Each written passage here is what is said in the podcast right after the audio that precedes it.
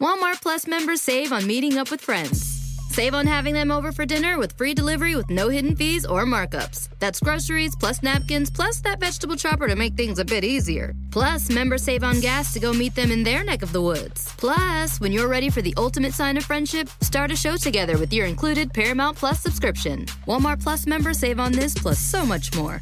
Start a 30-day free trial at walmartplus.com. Paramount Plus Essential plan only. Separate registration required. See Walmart Plus terms and conditions.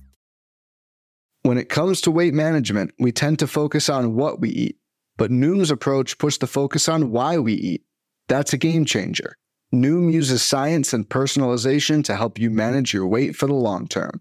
Their psychology based approach helps build better habits and behaviors that are easier to maintain. The best part? You decide how Noom fits into your life, not the other way around. Sign up for your trial today at Noom.com. That's N O O M.com to sign up today. Before we get started with this episode of Benched with Bubba, I want to talk to you about rotoballer.com. If you guys know me by now, you've listened long enough, you know I have my written content for DFS and other season long fantasy products over at rotoballer.com. And if you're still grinding along in the NFL streets, season long playoffs, DFS for the NFL, don't wait any longer. Go to rotoballer.com, get the NFL Premium Pass. Are you ready to dominate your season long in DFS leagues? Rotoballer's NFL Premium Pass includes lineup tools, projections, and DFS cheat sheets for all formats. Get access to exclusive articles, DFS tools, lineup optimizers, and premium Slack chat rooms. I do the weekly DFS cash game values, even and then this Saturday, even doing some uh, extra previews for the the week's DFS slates. Come check all that out and join in on the winning and take 50% off any premium pass, not just football. If you want basketball, baseball's coming up, all that good stuff. 50% off any premium pass. Use my, my promo code BUBBA, B U B B A, for another 10% off. So you get 60% off a premium pass. It's that simple. So get in, get ready, finish the NFL season in a strong, strong way with rotoballer.com, NFL Premium Pass. Already at 50% off now. Use promo code BUBBA, B U B B A, for another 10% off when you purchase. Just visit rotoballer.com backslash radio, sign up today, and start rotoballing like a boss.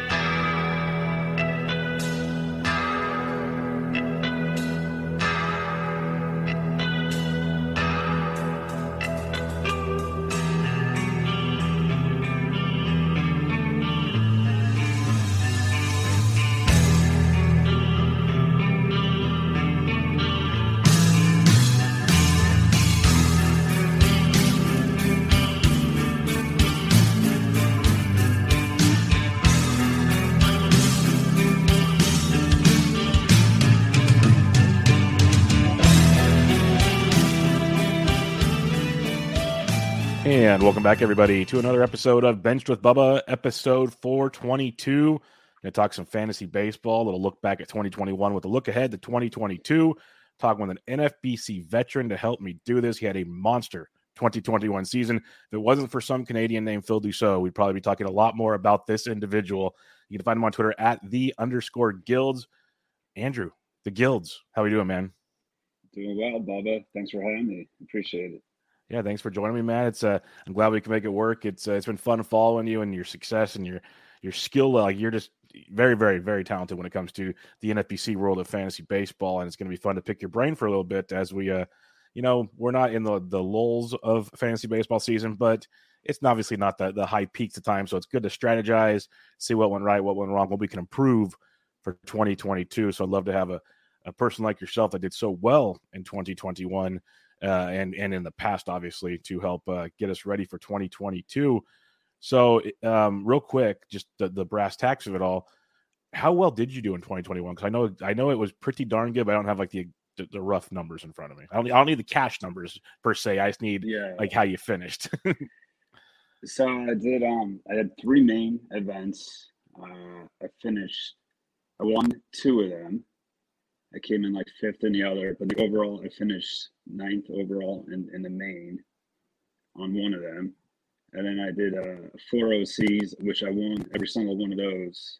And then I finished fourth overall in one of those OCs. So, yeah, fourth overall finish in the OC and, and the ninth uh, overall in the main. So, yeah, it was. So I guess six out of the seven bigger leagues were, were big time. So yeah, it was it was a good year. Nice. Do you do a lot of the DCs and stuff to get ready for draft season, or do you kind of focus on the OCs and the mains? So the OC is more my bread and butter, to be honest with you. Um. I've been playing in that since 2014. Um, the mains, I've been doing those for maybe three years now, I think. This is my third year.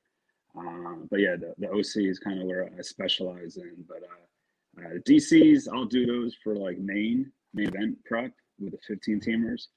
Um, but I'm not, you know, I put, I'll put in three or four DCs if that, um, just to kind of get you know the player pool, uh, yeah. just to get that knowledge and the 15 team feel versus a 12. Um, but yeah, mostly I'm an OC uh, and, and a main event guy now. So it's it's funny because you hear so many nowadays. It seems like oh, it's all about the 15 teams. It's all about this and that. And it's I'm kind of in your your neck of the woods there. I prefer playing in these 12 team leagues. I'm not sure. I don't know exactly why. I feel. I guess I like the idea of if you have to go to the waiver wire, there's options. I don't want to be like fishing for like this complete just crapshoot of what we have out there, which it does take a skill set. There's obviously a lot to that to do it, and it's it's doable. But I think there's something fun about still being able to pick up guys and have fun while you try to win money in fantasy baseball instead of like stress out about things. Um, what is it that you see? Like you said, the OCs are your bread and butter compared to the main events, 12 versus 15. What do you see that differentiates it that kind of makes it more something that appeals to you? Uh, I just yeah, like you said, there's more kind of leeway in a draft room in a 12 teamer. Mm-hmm. Like with the main event uh, or 15 team leagues, if you don't draft like an actual winner at the draft table, you're going to have a tough time competing. Uh, like you said, the replacement value is not there on the waiver wire. Uh, a few bad injuries, your season could be shot. I mean, uh, there's just more flexibility in, in a 12 teamer. Uh, but not to say I do like the the challenge of the main events and and winning the draft at that draft table because you know when you walk out of there. I mean, at least I have a feeling whether or not you know you have some a contender on your hands. Um, but yeah, in, in a 15 teamer, you, you, really need to draft that team at, at the draft. Uh, whereas a 12 teamer, there's you know there's a lot more ways, there's a lot more avenues to success, um, whether it's the waiver wire or just uh, just the replacement value as a whole. I mean, it's night and day compared to, to the 15 teamers. Yeah, I like that. I like that point. That's very true because, um, you know, you, you, do 15 team leagues and you, it's so true. You'll, you'll be even in the middle of your draft going, crap. Like this is not where I wanted to be. Like I got to figure out a way to pull a rabbit out of my hat with these like last 10 picks to be comfortable come draft day. I mean, uh, opening day. Whereas a 12 teamer, it's like, okay, I missed out on this position, but oh, wait, there's so much more I can do. I can pivot. I can do yeah. things and still build something. And if not, the waiver wire, you'll have more flexibility to open up. Um, speaking of the waiver wire, it's always a running joke between like Jenstead and all these other guys 12 team versus 15 teams. Like 15's kind of, it's not always structured. You still look at bids and they're still crazy at times, but there's kind of more of a fluidity almost to a 15 team fab where 12s are just off the rails, where you get some crazy yeah. numbers. And you say you do so many of these OCs and everything how do you kind of navigate that uh, the the the fab minefield? Because there's, I know you have to experience it. I do, and others. You'll put in a bid in your league, and you're like, that bid would have won in like 12 other leagues out of like the 15 or whatever. How did this not happen? Like, it's yeah. so frustrating. But how do you navigate that? Yeah, there's there's no rhyme or reason to to the 12 teamer fabs. Uh, how I approach it is I'm usually super aggressive on, on the waiver wire, so I don't care if I'm wasting money. If I want a guy I'm fine overbidding. You know, I'm not one of these guys that needs to have the most efficient bid and you see all the screenshots. Oh, I won the guy by two dollars. I don't mind winning a guy by 150 if that's if I get my guy. I don't care.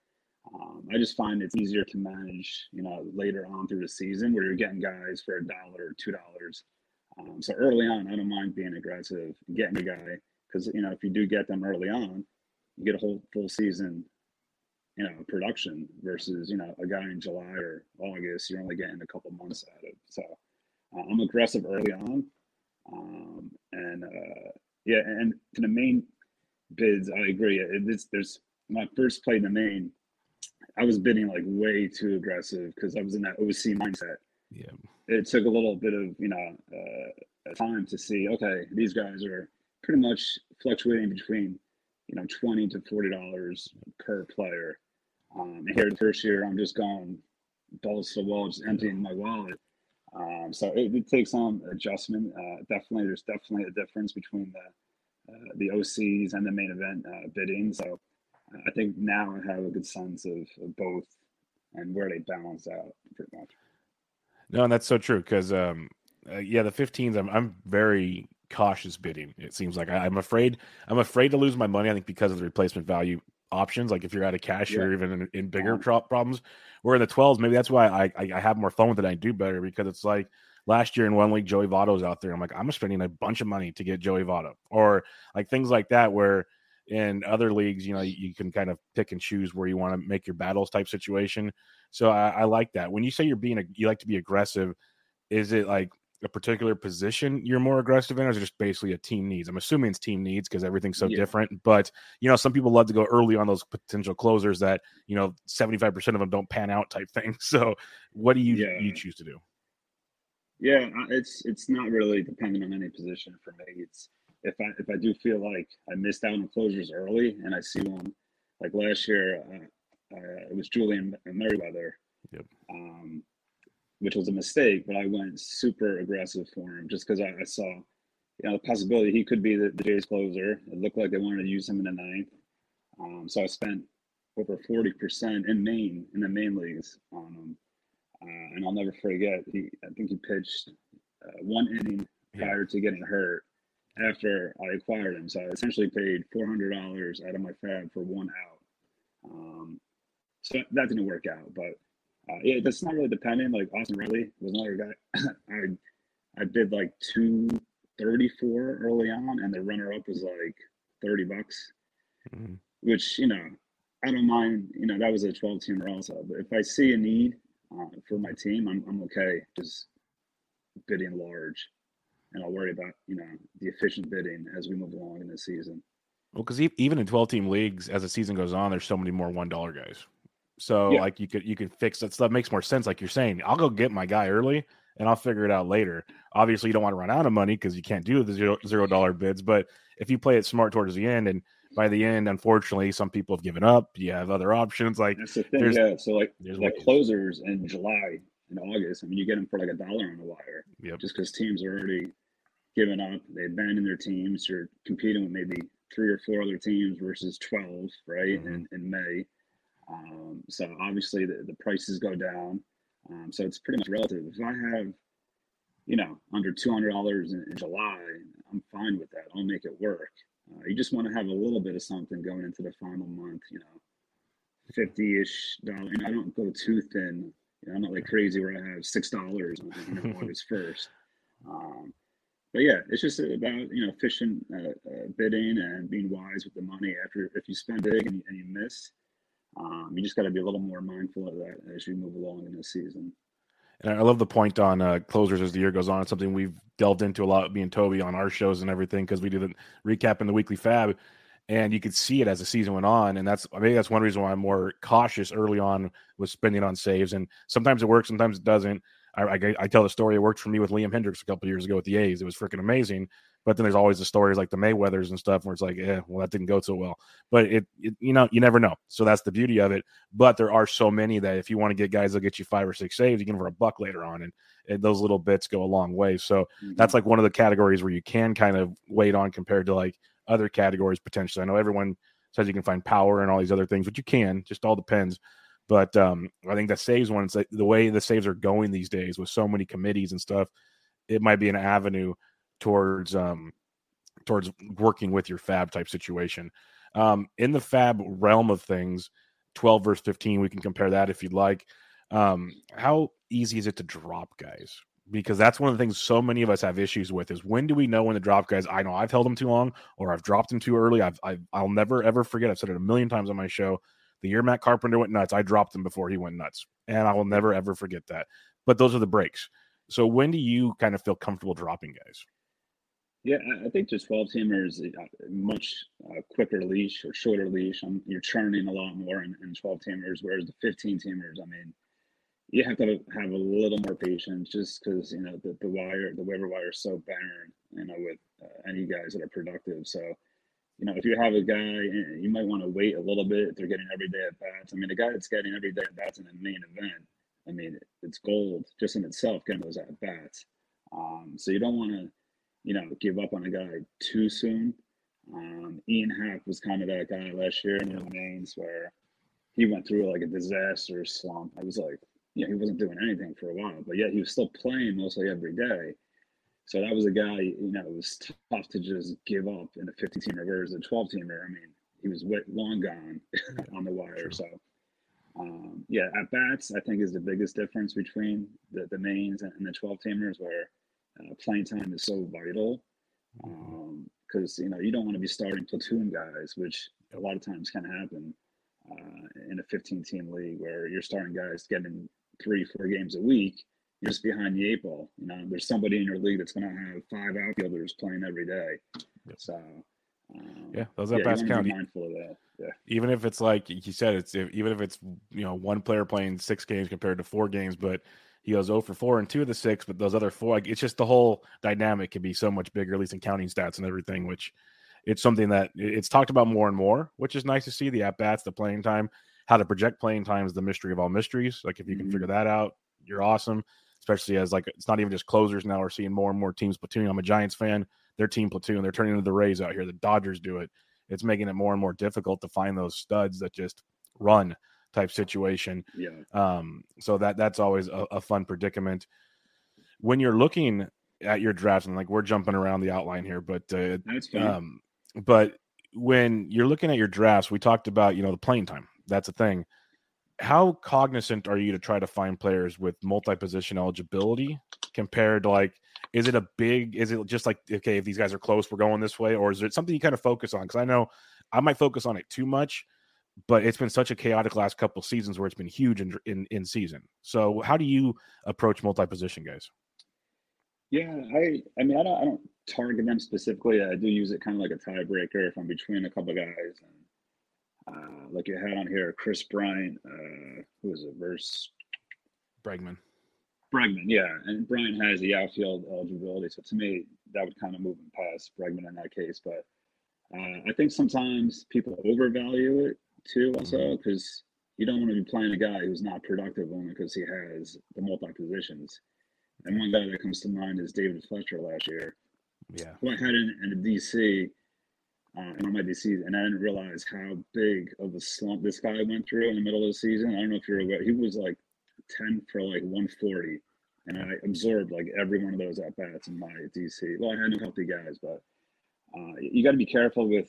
It's nice to have that flexibility, but you want guys that are productive with that flexibility. You know, like LeMay, LeMahieu is is a different story um, you're getting a guy that's productive at all these positions. So to me, that's a guy that it does create that more more of that value with the extra positions. But uh, yeah, okay. again, I, I, mean, I don't target those guys, but it, it's it's something that I'll use as as more of a tiebreaker than anything.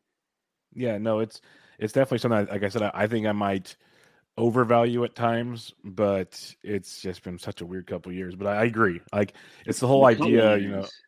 Yeah. Sorry, the cut lines is that's where it's really yeah it comes into play. I mean, you're you're always trying to target those guys that can create those points in all these multiple positions. I mean, that format, I mean, that's that's gold there. But as far as your typical roto league, I mean, it's nice, you know, to, for injuries uh, to plug in and get the guy, yeah, bats for the guy. But yeah, it's not something I'm, you know, yeah. reaching uh, for in drafts. I'm I'm with you there. What you did reach for in drafts last year was Vladito. Vladimir Guerrero Jr. That was your boy. Um, was, yeah. And that was can can we say that was one of the reasons you were very successful last year? Was just yeah, yeah, yeah. definitely. And I still got to get that the powder blue jersey. Oh, such a beautiful. That. Oh man, they need to wear those more often. Absolutely beautiful. it might be. I think it's my favorite jersey in baseball right now. Yeah. I love that. Yeah. But yeah, no, uh, he was uh, he was a main cog for sure. So I, he was my highest owned player across like every format um, OC's main DC's. I think I had something like forty percent Vlad across all my leagues. So yeah, nice. he was he was a monster. how how aggressive were you in drafts? Because we know his price tag was creeping up, but like, were you going like mid first round, late first round? What were you going with him? So in the OCs, he was being very he was very undervalued early on. I mean, he was going like in the fifth round of OC, so I was more than happy jumping him around there. And as we got towards like the main drafts, he kind of, you know, he was elevated to like the third and maybe early third. So his price tag definitely went up in the mains, but I was always willing to take him at least a round higher than his ADP, especially in the OCs. That's why I had mostly him and and uh, even in the mains. There's actually a funny story. So I had him in two of the three mains, and the other main, I'm sitting there in the mid third round. So this is around pick 37, 38 ish. And Bellinger is on board, which was cool. this was like 10 to 12 picks past his AP. Mm-hmm. So the owner right before me, he's seen, seen that he needed a first baseman. So I'm like, all right, he's taking Bellinger. I'm just going to go Vlad across the board. Um, you know, I was just excited to to to click Vlad, and just assuming Bellinger's gone right before me, and he takes Vlad before Bellinger. So I'm like, wow, because I mean, at that time, nobody was taking Bellinger, you know, after Vlad. I mean, it was always um, way earlier. Yeah, at least 10, 12 picks before Vlad. So, yeah. I'm like, all right, I guess I got to go belly here, and then uh, we know how that worked out. Yeah. So that was that was the main that didn't win, but. Uh, again, it's not only due to Vlad. There's, you know, I saw that thought, uh, or somebody commented saying it was only due to Vlad my season. I mean, there was a bunch of guys I was on that I hit on. Yeah. So Vlad just happened to be the, the, the number one guy. Yeah. For me, yeah, yeah. No, baseball's such a long season. It's not never one guy is going to win your season. That's for darn Jeez. sure. But yeah, uh, I saw that. I'm like, you know, you're having yeah, rosters. No. Oh, there's 23, 23 man rosters. You know, yeah pitchers, closer. I mean, yeah, there's five there's pitching categories and five hitting categories. Yeah, there's never one guy. I could show you hundreds of teams with Vlad that did nothing last year. Yes, exactly. well, it's like the people uh, tweeting out right now for fantasy football who drafted Cooper Kupp and didn't make the playoffs. It's impossible. I was like, it's probably not likely, but I guarantee you, there's some that missed the playoffs. I guarantee absolutely, you. Absolutely, yeah. so it's uh, you have to still build a team. That's that's the point of this game. It's not just you know a one-off situation, home run derby type deal but it helps you. It definitely helps you. And the, the the the, reason I ask is because you go you went like you said forty percent of your team, so you're focused on getting Vlad, which is good. It's like we hear about some of these really like long time veteran Hall of Fame NFBC guys. Like they, they just walk in a room and they have a list of guys. Like I'm not going to care. I have my guys. This is what I'm picking from, and I've been trying to get myself to be more diligent in that and not just be like, hey, wow, this guy's falling. I gotta like he's three rounds yeah. later now. Like this is crazy I but I didn't like him, so why would I like him three rounds later? Scenario. That's right, the tough right, part. But um, do you go in with like just a list of hey, like obviously you wanted Vlad last year. Is there always a list of a few guys like I want these guys on my team? Yep, yep. So there is. So you know, I'll do a lot of research and I'll use ADP kind of just to see what the you know, consensus is thinking of where players should be going and where they're valuing these guys. And if I see, you know, a difference in the value of a guy that I really like that the public might perceive differently, those are the guys I like to target. So um, there are. I do try to key in, um, you know, a few guys uh, every year, and usually it's not guys going as high as Vlad. It's more in the middle rounds where I'm okay drafting a lot of these guys across all of my teams. Because if you miss, you know, it's a 10th, 11th, 12th round pick. You know, that's not going to hurt you too bad. Uh, so Vlad was kind of the rare exception last year where I just had a really strong conviction on him and decided to just pretty much go all in. So it worked. I mean, um, but yeah, generally it's more guys in the middle rounds um, that I see. Uh, maybe it's a, an inefficiency in the marketplace, and uh, those are the guys I kind of key on, and I'm happy even jumping them a little bit in ADP just so I can secure them in those drafts. But um, yeah, so I do go in there with a few guys that I like to acquire, and even if you see my teams, not just Vlad, you'll see you know a few guys uh, across all teams that are you know same player. Um, yeah, just something I'm I've done and it's worked.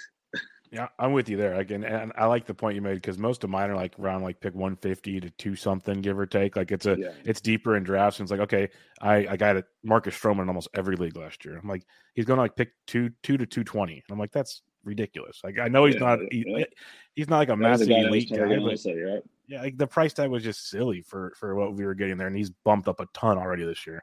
So and I still like last year, yeah, uh, on the mains actually was Clase yeah. So if you remember, right, there was a lot of yep. um, uh, vagueness as to who the closer was in Cleveland, right? We had Karinchak, we had Wittgren, Clase. Nobody really had a good handle on who was closing. Yep. You know, a lot of people thought it would be Karinchak. Nobody really knew. Uh, but Clase was going like way, way too late. I mean, I was getting him in the rounds 22, 23. So essentially, I just drafted him in every one of those mains. Yep. And, you know, he turned into a monster. And then, I mean, yep. you got to hit on one of those guys late. And then it's it's easy to say that, but yeah, to me, he's the cheapest guy of the three. So why would I pay up for a Karinchak when I know 100%. Clase has just as good a chance 10 rounds later, 12 rounds later to secure that mm-hmm. job? and like you said, it well, it, it's better to kind of go with those late guys as kind of your all in guys because it, it's not a big pick. So if you have to drop them, you can drop them. It's not going to crush exactly, you. Yeah. If you go all in on, say, you go all in on like Tyler O'Neill this year, and he does not does not continue on this stretch, you're paying a second to third round price. That's going to crush. Like it's not going to lose your league. You can bounce back. It's going to crush you though. It's going to take a lot of work to come back from that.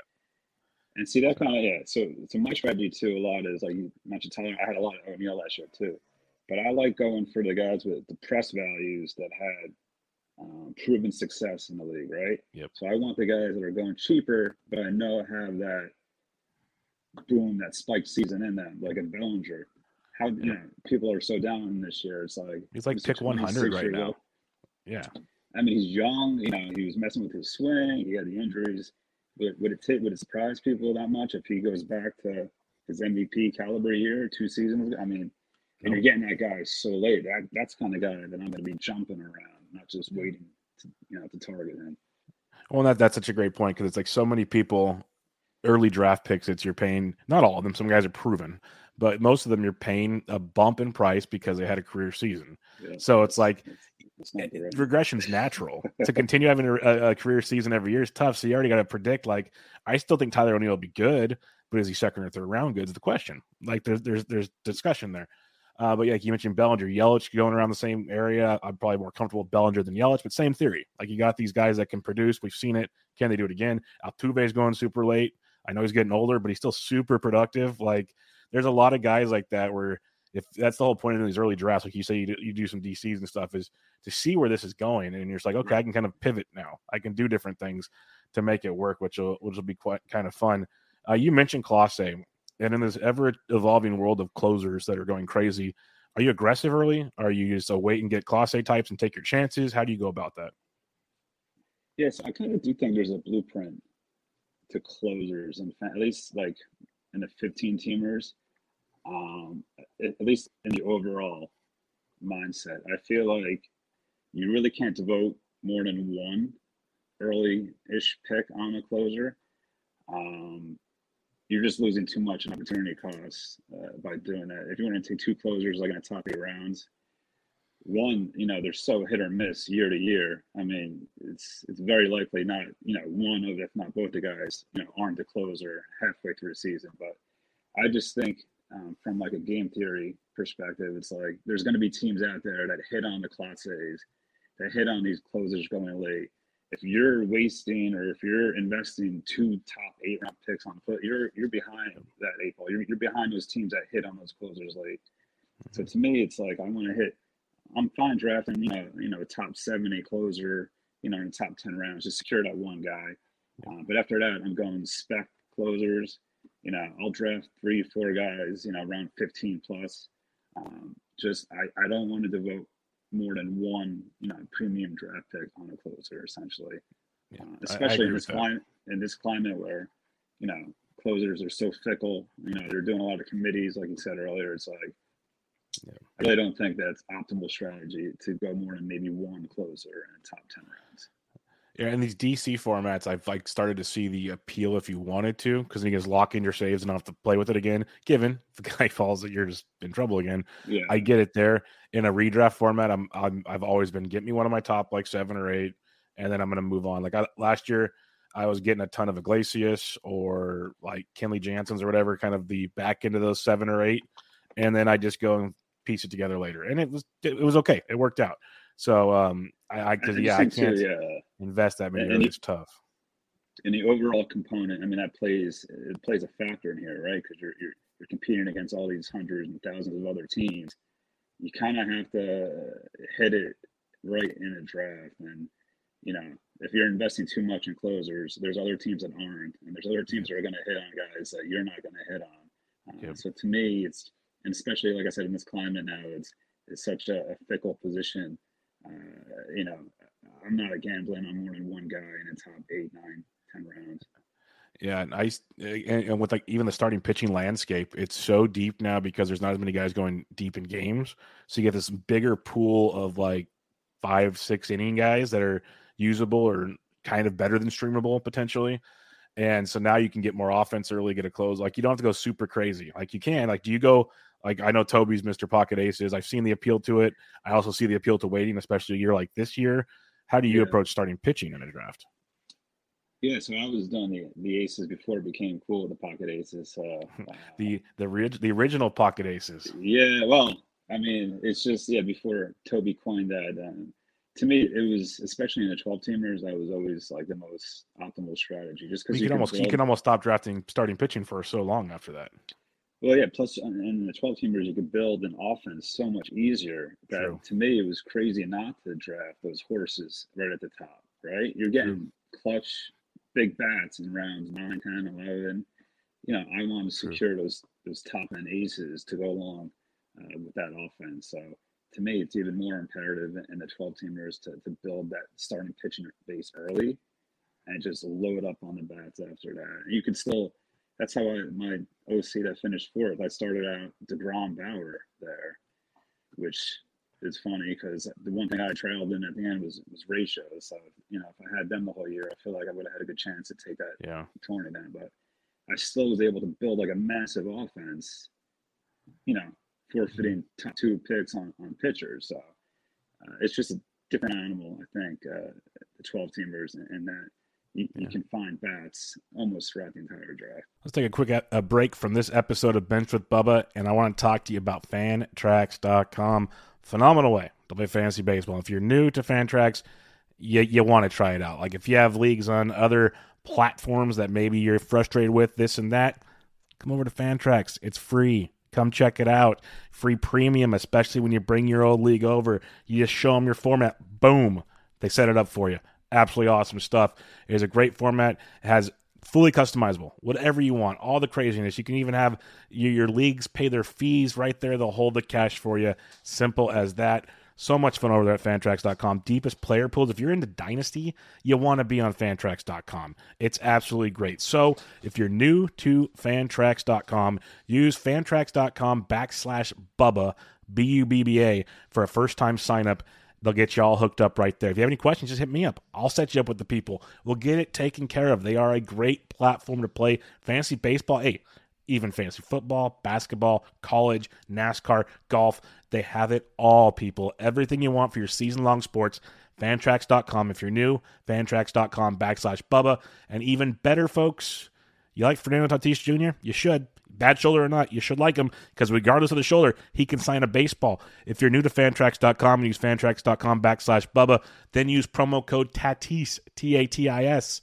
You're entered to win a free autograph Fernando Tatis Jr. baseball. You're going to love it. Go to fantrax.com backslash Bubba and get in and get action. Play some Fantrax this year. You know, this is, I'm, I'm really enjoying this discussion because like uh, people know, to, I record Toby once a week and a lot of it's 15 team based because that's what he focuses on. I like to play 12s a lot. So it's really nice to hear your kind of sta- viewpoint on it, which makes sense to me as well. Is I think it's it's for the more common player. I think 12 is much better. Obviously, I think it's common sense. You don't really need to listen to this for that. But what the way you're saying it, like you can build this really awesome team and still be okay. Where 15 teamers, like we've said already a few times, you can just be so lost in the weeds if you miss a pick or two, and it just oh, yeah. really skews things up. So if you're just kind of common average player or just trying to get your feet wet in in like NFBC, don't jump into the 15 team pool. Like get used to this this system. It's so much so much better. I like that um, you can because even like the waiver wire, I, got, I got Votto last year. I got Jazz Chisholm in a league last year. Like you can yeah. find guys that are out there that that'll that'll help you out a ton. So I, I like that quite a bit. Um, what else went right for you last year? You had Clase, you had Vladito. Obviously, like we said, it's a long season. You got to have more than just that to win a league. So, what was it? Was it a strategy you implied? Was it hitting big on certain things? What went right for you? Well, offensively, I would say I targeted not just Vlad, like all the Blue Jays. I had Bichette, Teoscar, Vlad, uh, Grichuk late also. I mean, it's funny. I mentioned this before. Like stacking is not really a thing in baseball, but Yep. that big team I had was stacked with Blue Jays. I just saw, thought they were all going. You know, They had like five or six guys in the top ten on the Razzball Player Rater. They were insane last year. Plus, you know, they're playing. They weren't they playing in Dunedin to begin Yeah. the year there too. I mean, that's just a launching Uh, pad. band backs, yeah. Yeah, and, I, and they were all going super low. Teoscar, I got, I think, geez, it was like ninth, eighth, ninth round or something. It was ridiculous. But uh, Julio Urias was was another main piece. Um, that was another guy. That was one of the guys I was going in targeting. I just saw, you know, people were very concerned about his innings. Yeah, I'm guilty. I'm guilty of that. Yeah. I was so wrong on that one. Yeah, and to me, it was just like, okay, the only thing preventing him from hitting that ace, that top tier pitcher, is innings, right? His stuff's electric. He's on a team that's going to win 100 plus games. You know, if he can get 150 plus innings, you're getting, you know, an SP1, SP2 at worst, probably. And sure enough, he even outproduced those numbers. But uh, yeah, I was targeting him, and, and I just thought the market was too low, and that fear, innings fear, was was was taking him way too low in drafts. So I was happy to to jump him a little bit there. Yeah, I like that a lot. He's a guy, and I'm, I'm even confused on him now this year because he's threw so many innings last year, such a bump from the year before. yeah, It's like, man, like the dude's awesome. Like he's really good. But what do they do with them? I'm so lost. Like they let Walker Buehler run. And, I've, and, and this is where I'm messed up in the head mentally for, for fantasy. Is I've always believed they'll let Walker Buehler run. I was always worried about Urias. Now it's like, will they just let Urias do what Yeah. Buehler did, or do they bring him back? It's like, it's so tough. But it's uh, funny too when you, you you talk about like Vlad and Urias. Now it's like somebody asked me before, like Vlad was amazing for you. Are you gonna own much of him this year? I'm like, probably not. No. not at all. Because he's going what top five, top six. And yeah, To me, I'm trying to find the next the next Vlad in round four and five. I, I want Vlad at, at number five overall. And that's that's the key. That's the key is because the reason, like you said, you got Vlad, you got Urias. The reason why I got Stroman last year and other guys is you're looking at the, the missed prices of guys, basically. Yep. Now they could be like what I was saying with O'Neill, maybe a bit overpriced. Um, and so now it's like, do I really want to do that or do I not? Like the Teoscar is a great example. Uh, he had that monster uh, 2020, but people were like, oh, short season, this and that. So he still went around eight or nine. He backed it up. Now he's up to like round three for the most part now Yep. maybe round two. So it's like, do I take that price on Teoscar, even though I just got like it's just you have to weigh these things out, and now you got to find that next guy, like you're saying. That's where it gets fun and trying to to figure it out. And that's where you can win these leagues because everybody can go, oh yeah, Vlad's a top five pick now. Okay, cool. Right. But who's the next Vlad, as you said? That's Exactly, that's yeah. the You gotta- challenging part to make it find work. those small edges in these draft rooms. That's all. How without giving away all your secret sauce, how do you go looking into finding those small edges? Uh, yeah, that's a good that's a good question. So I, I, see. I mean, I, I I try to look at the previous year too, and, and guys coming off down years. And if it's if it's injury, I look at age a lot too, and um, you know, if there were injuries that were impacting the player's performance, obviously. Uh, like Zac Gallen's a guy who I'm pretty high on this year, Yeah. and the market's super low. I think he's going like in a 130s, 140s. Yeah. I mean, this guy's one year removed from being a third round pick.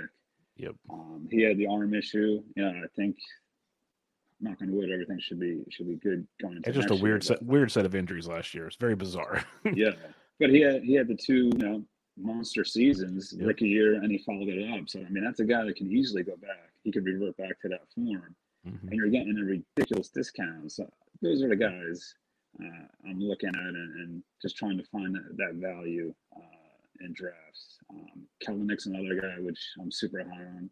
Uh, most of the market's down on, but he has that profile that I love, especially in his overall tournaments.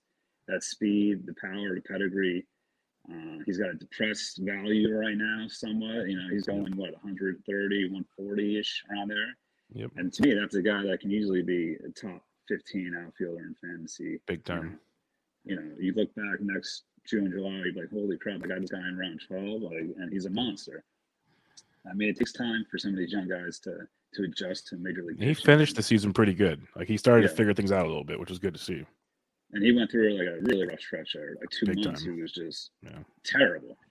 I know because you know he was on a couple of my teams, but and plus I'm a Mets fan, so I use that too as another reason for him to just go to the moon. Is like Oh yeah. somehow become a, win, win a batting title or become a perennial All Star now. But no, I, I love that kid. I love his game. I think he's got a lot of moxie, and I see big things for him this year. So that'll, that'll be good. I probably won't get him in any leagues now that I keep you know touting his name on all these pods. But yeah, the thing we all know with Kelenic because it is funny. Like you, he's a perfect example of last year he never even really played in the bigs, and everybody was just drooling of when can I draft Jarred Kelenic.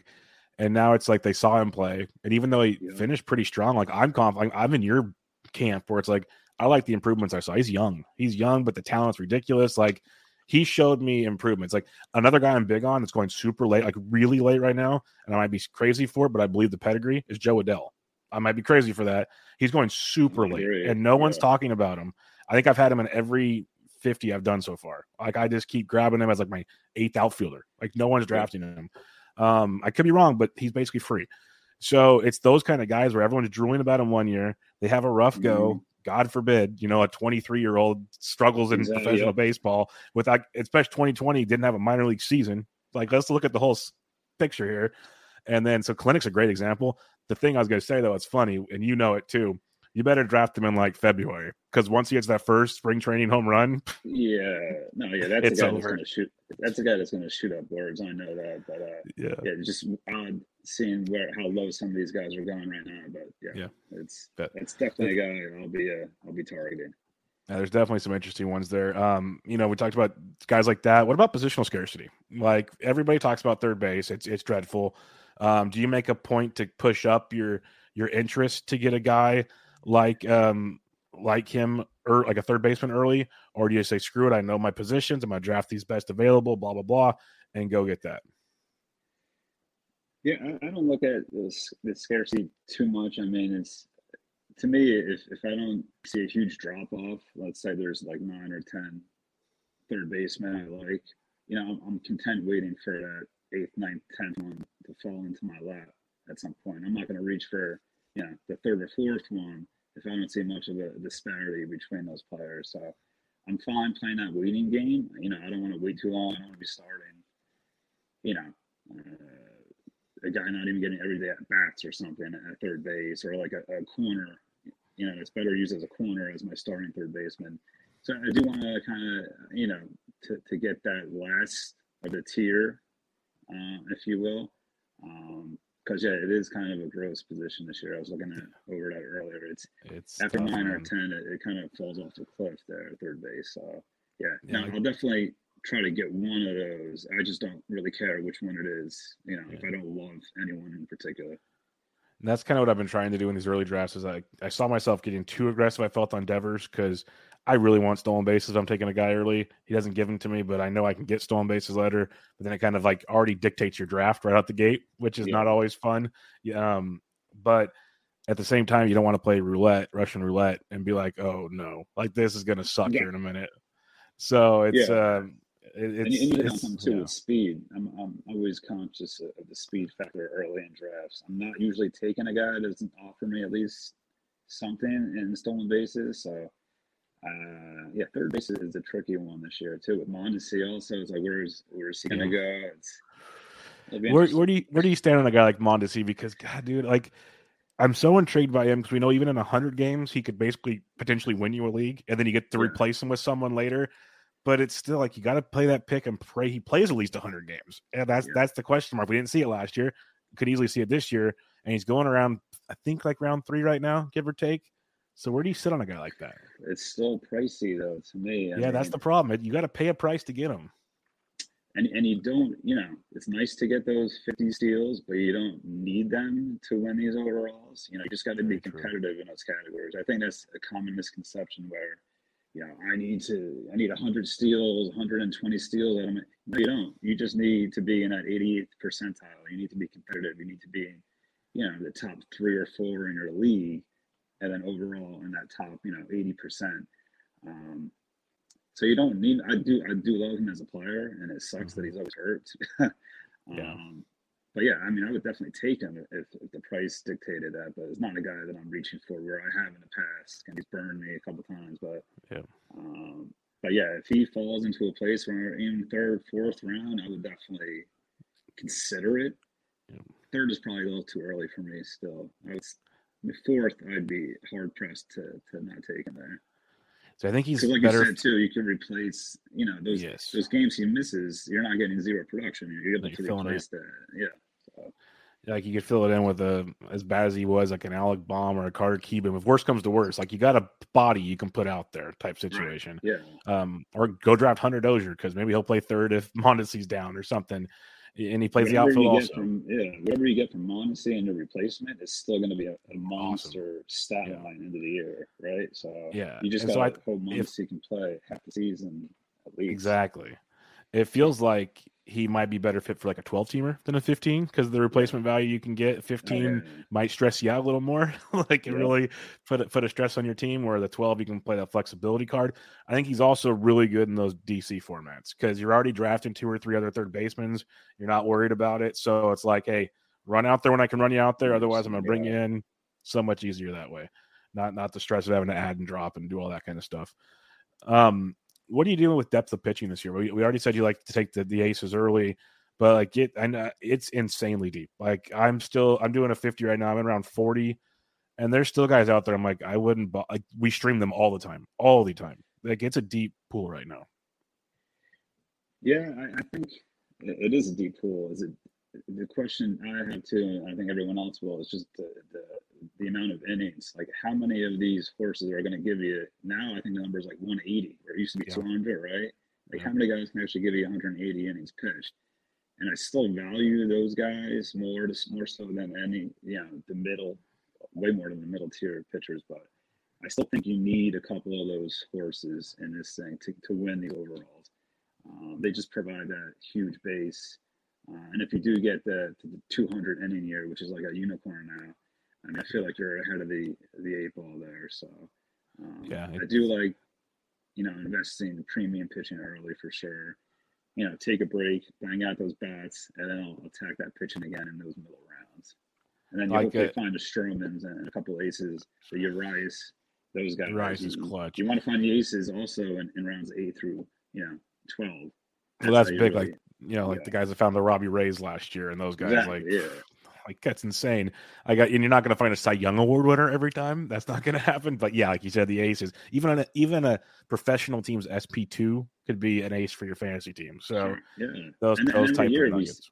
we see guys. It's not like I mean, we see guys come out of nowhere and have these huge ace ace like seasons. So I mean, it happens. You just got to be on the right guys. So uh, to me, that's always my plan is going into drafts. Is all right, we know that the known commodities up top, the Groms, you know, Scherzers, those guys. It's you know hitting on the Robbie Rays. Those are the guys that really That's how you win leagues. teams in the overalls. Yeah. Um, speaking of a couple guys, they're they're not on the outline, but you mentioned one of them for sure. And you, you as a Mets fan, I want to get your thoughts on this. Jacob Degrom. What I know, the, the ideal answer is we need to know more. That's the ideal answer. Like what is going on there? I want to see him throw a few times, like type thing. Ideally, that's what it is. But in this crazy world we live in, we're drafting like now. So what are you doing? Like, say you start drafting in January, football season's over. You're gonna start dipping your toe in the water. How are you approaching Degrom in drafts?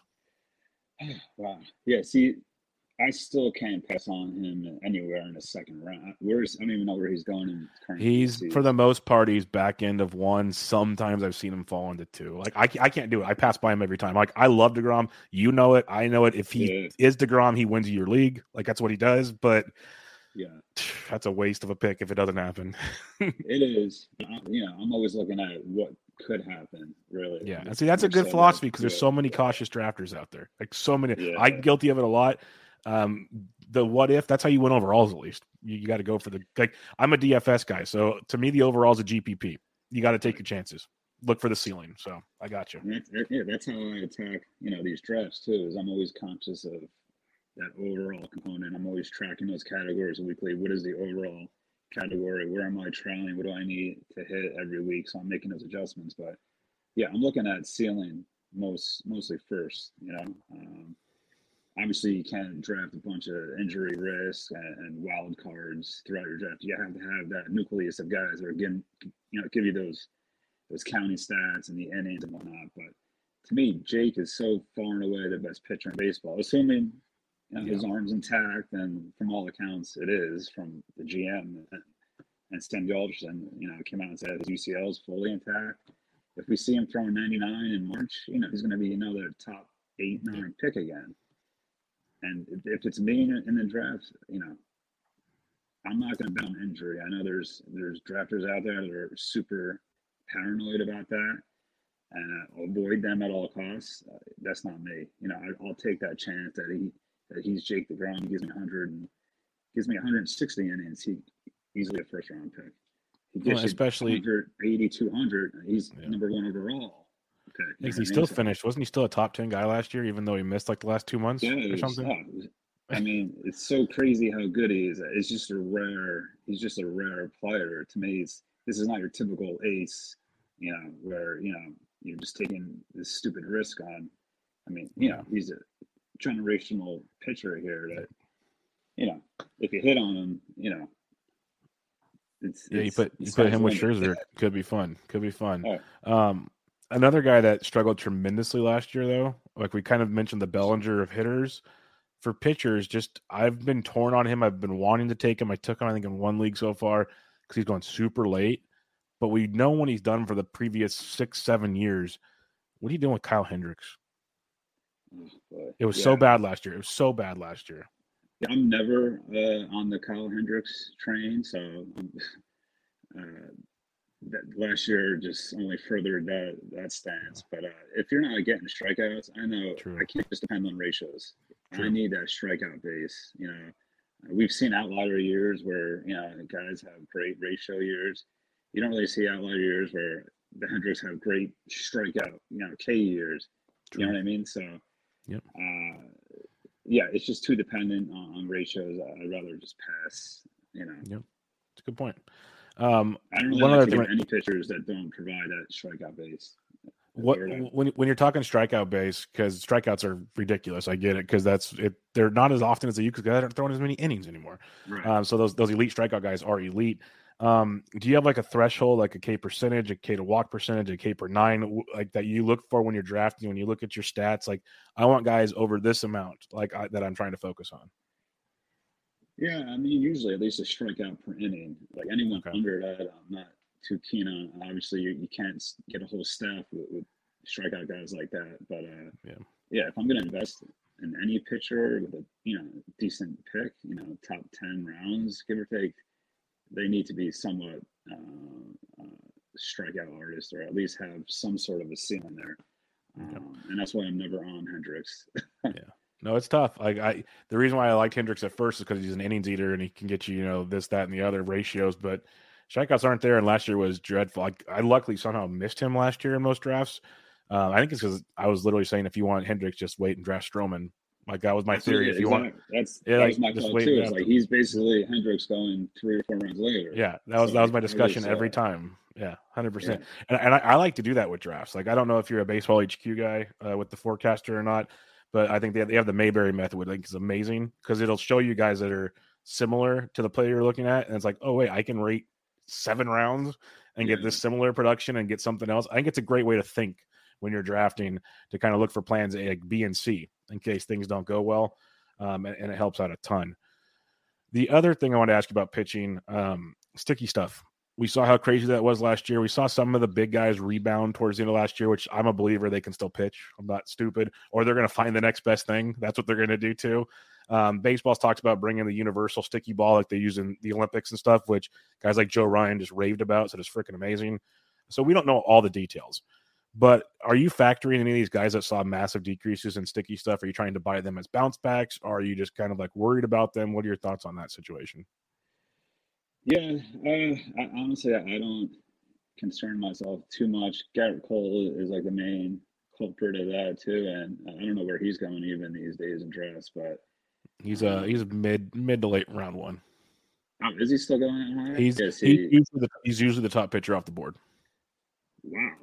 Him, him and Scherzer, him and Scherzer battle back and forth for top pitcher. Okay, yeah, I'll have zero Gerrit Cole then this year because yeah. I do think he's he's he was impacted by that greatly. I think the numbers bear that out also. Yeah. So that's shocking to me. He, he's still going as the number one or two pitcher off the board. Um, yeah, he. I mean, he's the, he's the one guy that I would probably avoid in drafts. Uh, I think he had what, like a four ERA. I think once that post sticky stuff. Uh, he had a rough go. Timeline. Sure. Yeah, I mean his numbers clearly dropped off. Bauer's another guy, which we don't know what, if we'll even see him. I don't know what his status is. Yeah, that's a weird one. That's not a guy that I'll be targeting either. But uh, yeah, uh, those are probably the big two that I'll just find other options for. Yeah, there's a lot of interesting ones to look at there, but maybe they figure that out and before next season. The other thing to figure out the universal DH, which I'm pretty sure I think most of us are think is going to happen. If we see baseball next year, which I still believe we'll see the normal season, yeah, we're going to get a DH everywhere, which is about ding time. Does will that affect how you focus on drafts? Because it obviously opens up potentially more bats, even though I'm still a firm believer that not every team will have a designated DH. It'll be used as like a rest day situation. But will this uh, affect some players for you potentially uh, drafting? Yeah, I mean maybe a few players here who are blocked or whatever, like a Dominic Smith comes to mind, even though he was pretty terrible last year. But I mean that's a guy that would clearly benefit from a DH. Um, uh, yeah, I mean I don't think it, it holds too much. I'm, I'm, just trying to think off the top of my head any big bats that were kind of you know blocked, whether position in the NL or whatnot. But yeah, I don't think it'll be too much of an impact overall. Yeah, maybe if anything, it's more on the pitcher side. National League pitchers get a little bit, a little bit of a downgrade, yeah. uh, yep, potentially. Like I know, yeah.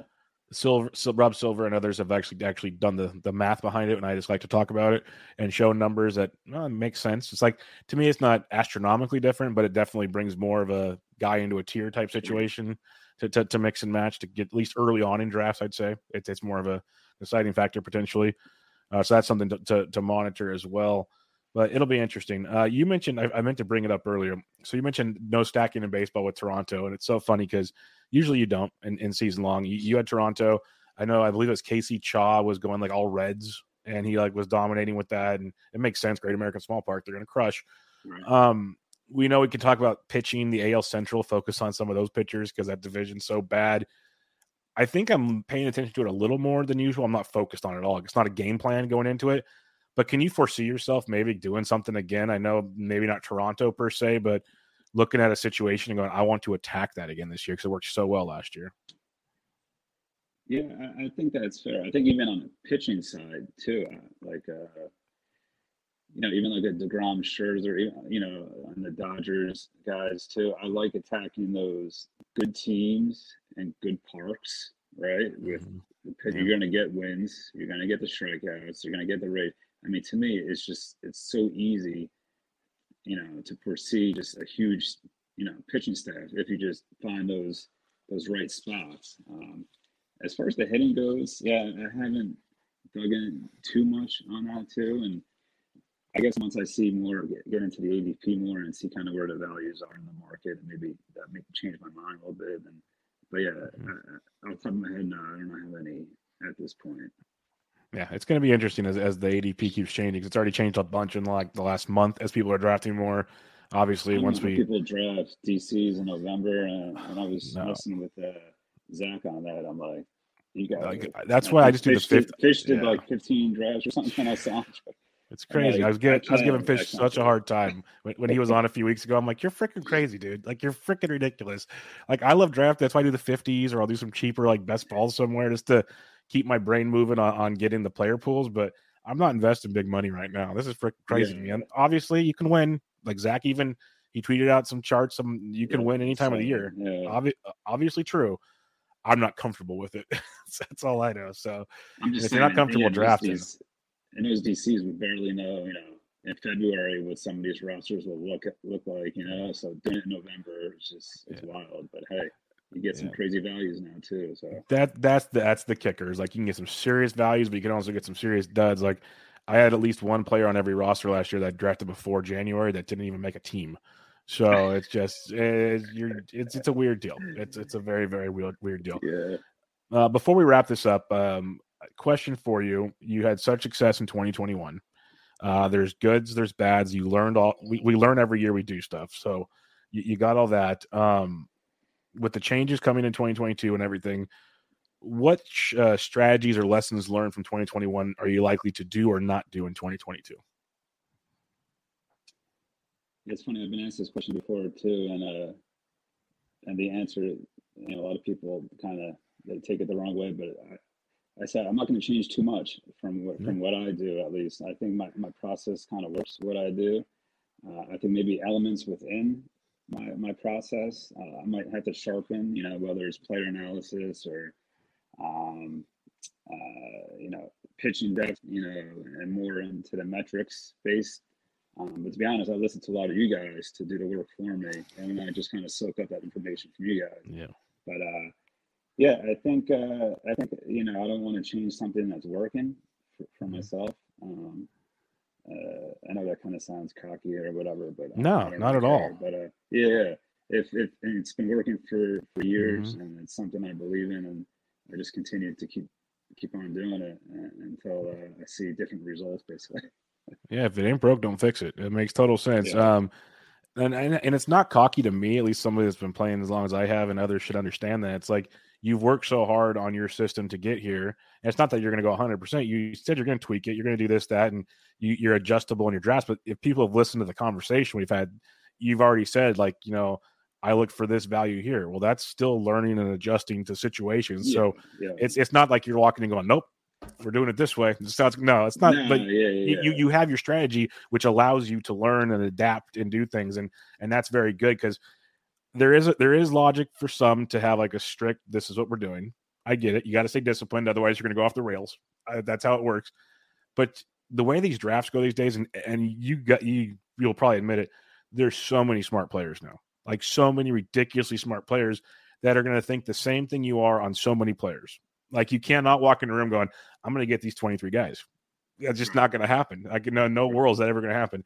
So you have to be able to adjust, and that, that's what you're saying with with your deal. So it's not cocky to me. I totally get what you're saying, and um, it's working. I think it's still in draft. Yeah, I think it's there's a certain feel that you have to have inside the draft room where you can kind of adjust on the fly. Where I think a lot of owners, you know, they kind of with that you know clock, that 60 second clock, uh, you know, if a player gets sniped, you know, they don't know what to do. Their, their option is to go. You know, they just you know, That 60 second clock, they- man.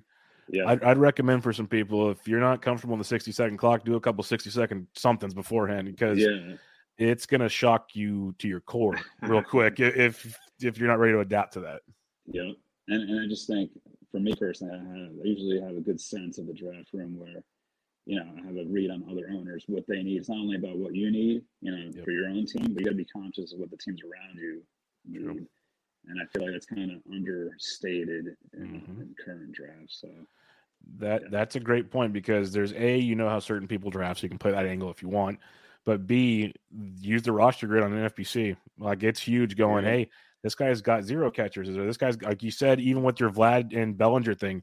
Well, this guy's not a first baseman. He's going to take like you. You knew that going in your head, yeah, and that's part of the deal because um, real when it comes to KDS, this is can be important when you're looking at this stuff. Do you prefer a certain section of the draft? Like, do you prefer the turn so you know, like, hey, I got two guys behind me. It'll help me with this pick, so I can see where they kind of need to go, type thing, or do you want to be more like in the middle? Uh, I think it depends really on my uh, between the 12 and the 15 teamers. I feel like the 15 teamers, you really don't want to be stuck on the ends there, and the 14. You can miss 15. out on a lot. Yeah, those runs. I mean, it's just a tough, tough position to be in. Whereas in the 12 teamers, I, I honestly don't even care. Where you could like draft a monster from any, any spot in that draft. Um, I like it. I like it. yeah, yeah. That's good. Well, we're gonna wrap it up there. It's been an awesome, awesome draft strategy talk. A lot of good, uh, good information. I love the twelve team conversation because I don't think it gets discussed enough, and it's it's a big difference between 15s and 12s. It is both doable, both fun, but they're different animals in a big, big way. So I appreciate the talk. And uh, when do you when do you plan on starting your your your drafting? Yeah, I'm usually so I'm right. I'm in prime time football mode right now for uh, until at least you know mid January, whenever this, these seasons end. But uh, once football ends, I'm usually I go right into the baseball tank, and I'm drafting usually February into you know the season starts. So um, yeah, but once I get down into baseball mode, I'm just crazy focused on that, and Yeah. that, that's when it all begins. Are you doing any lives or are you doing them all online? You know, I was thinking about doing. I haven't done the, the live ones yet. Um, for football, I went out there did, did that this year. It was fun. So yeah, I might I might head out there to Vegas and try it out this year. We'll see. we'll see what the schedule looks like. You know, two kids and a job. And Yeah, I get it. It's Like, tough at times. Yeah. it's tough. Like I, I love going to first pitch Arizona. It's like I, I can't do both. It's just not going to happen. So I got pick pick your poison type thing. And you mentioned that the clock or the sixty second clock, a sixty second live clock, even more fun, people. So, Yeah, right. even more fun. Yeah, no, I, So- I think it, I think it'd be fun. I know they do uh, in, in New York. They do some live drafts too. Maybe I could check one of those out this year. Yeah, and I, I know a lot of people go up there. I, I told um we were talking with some guys in Arizona this year. They need to do more like not just the mains and the supers. Do a couple like OCs and some other Yeah, things. oh, You'll get even more. You'll get even more people there to like Yeah, drag. it'll turn I into a agree with that. big old deal. Yeah, and I found too. Yeah, it's definitely a different, you know, atmosphere. It's fun. You know, it's just seeing people you're drafting them. You know, live. It's just a different feel completely. So I enjoy. It's it. awesome. It's definitely awesome. Well, what was awesome was I enjoyed chatting with you. It was a lot of fun. Bob. um, Yeah. Real quick, I want to tell you, I've been a fan of yours since the early days, uh, going back a few years now. So it's it's been nice seeing you kind of rise through the ranks. I feel like it's well deserved, and you're you. definitely one of the you know the better podcasters out there. So I appreciate you and Oh, uh, thank you and uh, Toby. So keep on uh, doing a good job. So Well, I truly appreciate it. Uh, it means a lot to me because uh, for the longest time, I didn't think anybody that actually played uh, big time fantasy gave a crap about this show. So I, I, uh, appreciate yeah, I was listening to you like back in 18. I want to say like it's Yeah, been a so few years. almost the beginning. yeah, I wasn't quite in the very in the, in the beginning, maybe Yeah. your second year doing it, but Yeah. yeah, I, I started listening then, and I still listen to this day. So I appreciate it. I truly Keep appreciate it. and I, I'm looking forward to having you on again sometime. We'll talk some more players and everything then. But uh, I just the, the discussion was great. I didn't even need to talk about the players too much. This episode it was great just talking Yeah, strategy with you and down. and getting ready. So yeah, we'll we'll chat it up some more. Maybe uh maybe February. So let you get some get your feet wet in the baseball prep, and we'll we'll talk some more some more players and whatnot. But it, it was a pleasure, and we'll do it again sometime. And good luck in the rest of your fantasy uh, football season. Go go go go some more green. How's that sound? There we go. appreciate it, Bubba. Thanks for having me on. No problem. Everybody go check them out on Twitter at the underscore Gildz, G I L D Z. And make sure you follow the NFBC at the NFPC, not NFPC. You're going to want to do that too. So check all that stuff out. But uh, this was Benched with Bubba, episode 422. Catch you guys next time.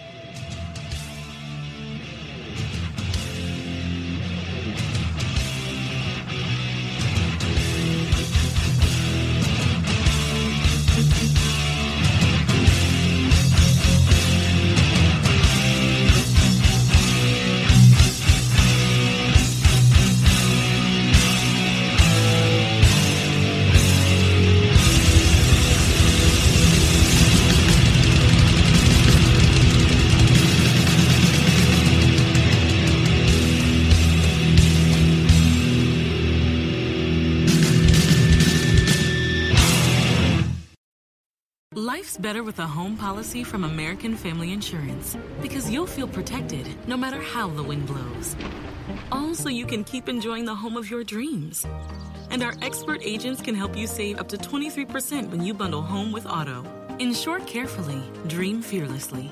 American Family Insurance. Get a quote, find an agent at amfam.com. Products not available in every state. Visit amfam.com to learn how discounts may apply to you. American Family Mutual Insurance Company SI and its operating company 6000 American Parkway, Madison, Wisconsin.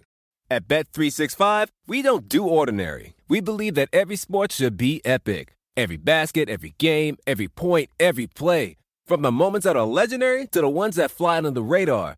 Whether it's a three pointer at the buzzer to tie the game or a player that goes two for two at the foul line. Whatever the sport, whatever the moment. It's never ordinary at Bet365. 21 plus only. Must be present in Virginia. If you or someone you know has a gambling problem and wants help, call 1 800 Gambler. Terms and conditions apply. Walmart Plus members save on meeting up with friends. Save on having them over for dinner with free delivery with no hidden fees or markups. That's groceries plus napkins plus that vegetable chopper to make things a bit easier. Plus, members save on gas to go meet them in their neck of the woods. Plus, when you're ready for the ultimate sign of friendship, start a show together with your included Paramount Plus subscription. Walmart Plus members save on this plus so much more. Start a 30-day free trial at walmartplus.com. Paramount Plus Essential plan only. Separate registration required. See Walmart Plus terms and conditions.